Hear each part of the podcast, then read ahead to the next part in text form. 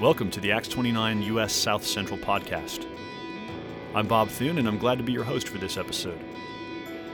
Acts 29 is a global family of church planting churches. The U.S. South Central network of Acts 29 is focused on church planting in the states of Nebraska, Kansas, Missouri, Oklahoma, and Texas. On this podcast, we take the best content we have on church planting and church leadership, and we make it available to you to equip and encourage you in gospel ministry. On today's episode of the podcast, you'll hear from Todd Bumgarner. I first met Todd all the way back in 2009 when he was an engineer working for Boeing in St. Louis. But at that point, God was stirring a desire in his heart to plant a church in his hometown of Lincoln, Nebraska. Shortly after that, Todd went through Acts 29 church planter assessment, moved back to Lincoln, and planted Two Pillars Church. And he spoke recently at one of our conferences on why a church planter needs to not just preach the gospel, but believe the gospel deeply in his own heart. This famous line in Martin Luther's commentary on Galatians that some of you will be familiar with, um, where he says that the gospel is the principal article of all Christian doctrine. And most necessary it is, therefore, that we, we should know this article well and teach it to others, right? And then he says what? He says we got to beat it into their heads continually. Some of you have heard that, that line before. What most people don't know, though, is that Luther, in his commentary to Galatians, leading up to that famous line, he flirts with this famous line multiple times before hitting it. And as he does, his language is actually much, much softer. I mean, we, we all love the beat it into their heads continually part, right? I mean, we love it in a thank you, sir, may I have another kind of way. Huh? But listen to Luther put it softer, too. He says that the truth of the gospel is the main doctrine of Christianity in which the knowledge of all godliness is comprehended. It is therefore extremely necessary that we come to know this doctrine well and constantly inculcate it. Why? Because it's delicate and easily bruised.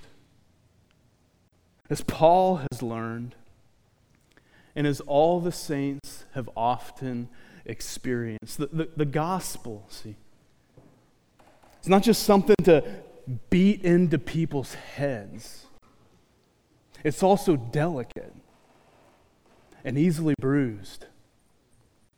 Listen, I'm, I'm telling you that it's one thing to, to know the gospel theologically.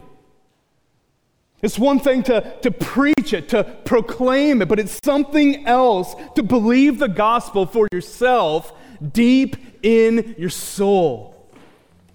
In fact, I'm contending that you can know the gospel well, teach it to others, be beating it into their heads, and fail utterly at believing it deeply yourself, which is the perfect recipe for a church planting disaster.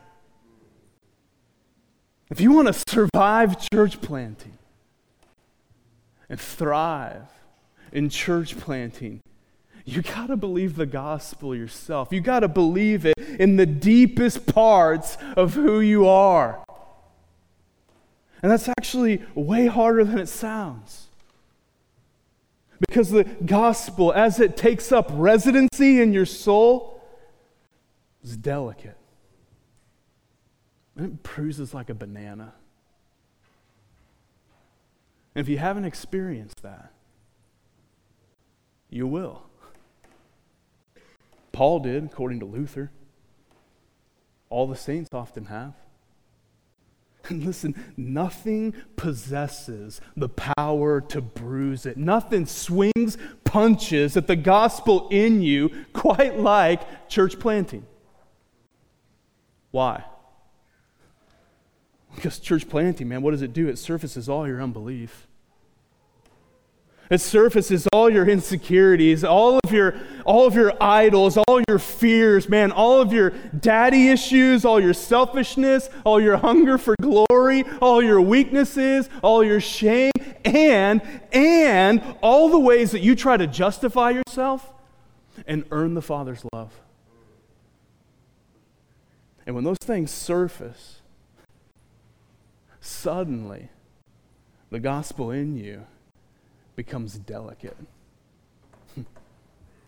Listen to the Apostle Paul in his opening to the Galatians. He says, Grace to you and peace from God our Father and the Lord Jesus Christ, who gave himself for our sins to deliver us from the present evil age. That's what Jesus did, right? That plus the resurrection, that's the gospel in a nutshell.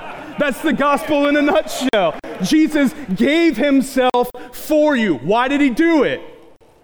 Paul says he did it according to the will of our God and Father, to whom be the glory forever and ever. Amen. Now, tie that together with the most famous verse in the Bible. What's the most famous verse in the Bible? It's that God so loved the world that he sent his one and only Son. All right, so Galatians 1, Jesus gave himself for our sins to deliver us from the present evil age because the Father sent him. It was according to the Father's will. And then John 3, the Father sent him. Why? Because he loves you. He loves you. This is all according to his will, his perfect, loving, fatherly will. The gospel is a thing because the Father loves you. He didn't send Jesus to die for you because he really needs you on his team. It wasn't like some divine fantasy draft going on in heaven and the Father's just itching to sign you because of what you're going to bring to the table. No, he simply loves you. Which means he, he isn't looking down on you and saying harder, better, faster, stronger. I was watching ESPN's 30 for 30 one night. It was on Brian Bosworth. Sooner fans in here? Typical. If you don't know, the Boz was this sort of sensational extremist, action like, you know, beast of a linebacker from Oklahoma in the mid 80s. And the whole 30 for 30, it's all about this who this man was, who he became, how it all kind of got out of control. But it actually starts with all the pressure, all the pushing that he felt and received from his dad all the way back in high school. There's this scene where modern day Boz is standing in a storage unit in North Austin with his teenage son, looking through old memorabilia that his parents had kept. And he opens up this little folder, and it's, it's just filled with stats handwritten stats that his dad kept on him for every single one of his high school football games. He's got it in his hands. Teenage son's right here. He starts to read them out loud, right? Brian Bosworth had 75 yards on 15 carries, 24 yards, 24 carries, 112 yards. And with these stats in his hands and tears in his eyes, and that uncontrollable eruption from the heart that we get sometimes, Brian says, Why couldn't you just watch the game? and be okay with it. Listen, some of you, your, picture of God the Father is like that of the Boz's dad. Like he's keeping stats on you. This is a special temptation in church planting, isn't it? How big's the core team? How much money have you raised? How many visitors? How many people? How many baptisms? How many members? How many gospel communities?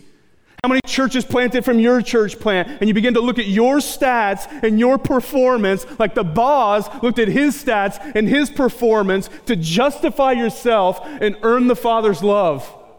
All the while, mind you, you're waxing eloquently about the gospel. Inside you, it's bruised. It's delicate. And if you're not careful, you're going to find yourself in a spiritual storage shed one day looking through stats that God didn't keep but you did and asking, How could He possibly love me?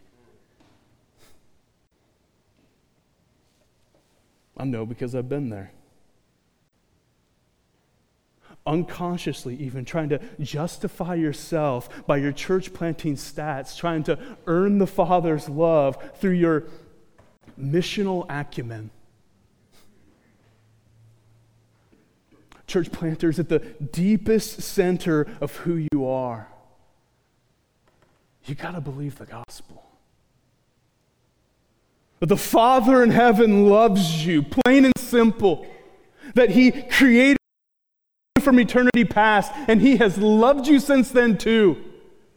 And from that love, he sent his one and only Son. It was all according to his will. He sent Jesus to give himself for your sins, to justify you once for all before your Father in heaven, to rise from the grave again and deliver you from ever having to feel like you have to, in some way, earn the Father's love. Beloved, the gospel is delicate it bruises easily. So believe it deeply if you want to survive and thrive in church planting. Thanks for listening to the Acts 29 U.S. South Central podcast. For more information about Acts 29, go to acts29.com. For information specific to our work in the South Central U.S., visit Acts29USSouthCentral.org. I know that's a mouthful, but you can type it. While you're there, you can sign up for our email newsletter. You can learn about our church planter assessment process.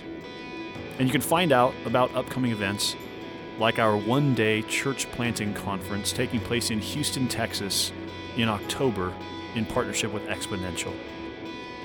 Again, that website is acts29ussouthcentral.org. Thanks for listening and we'll see you again next time.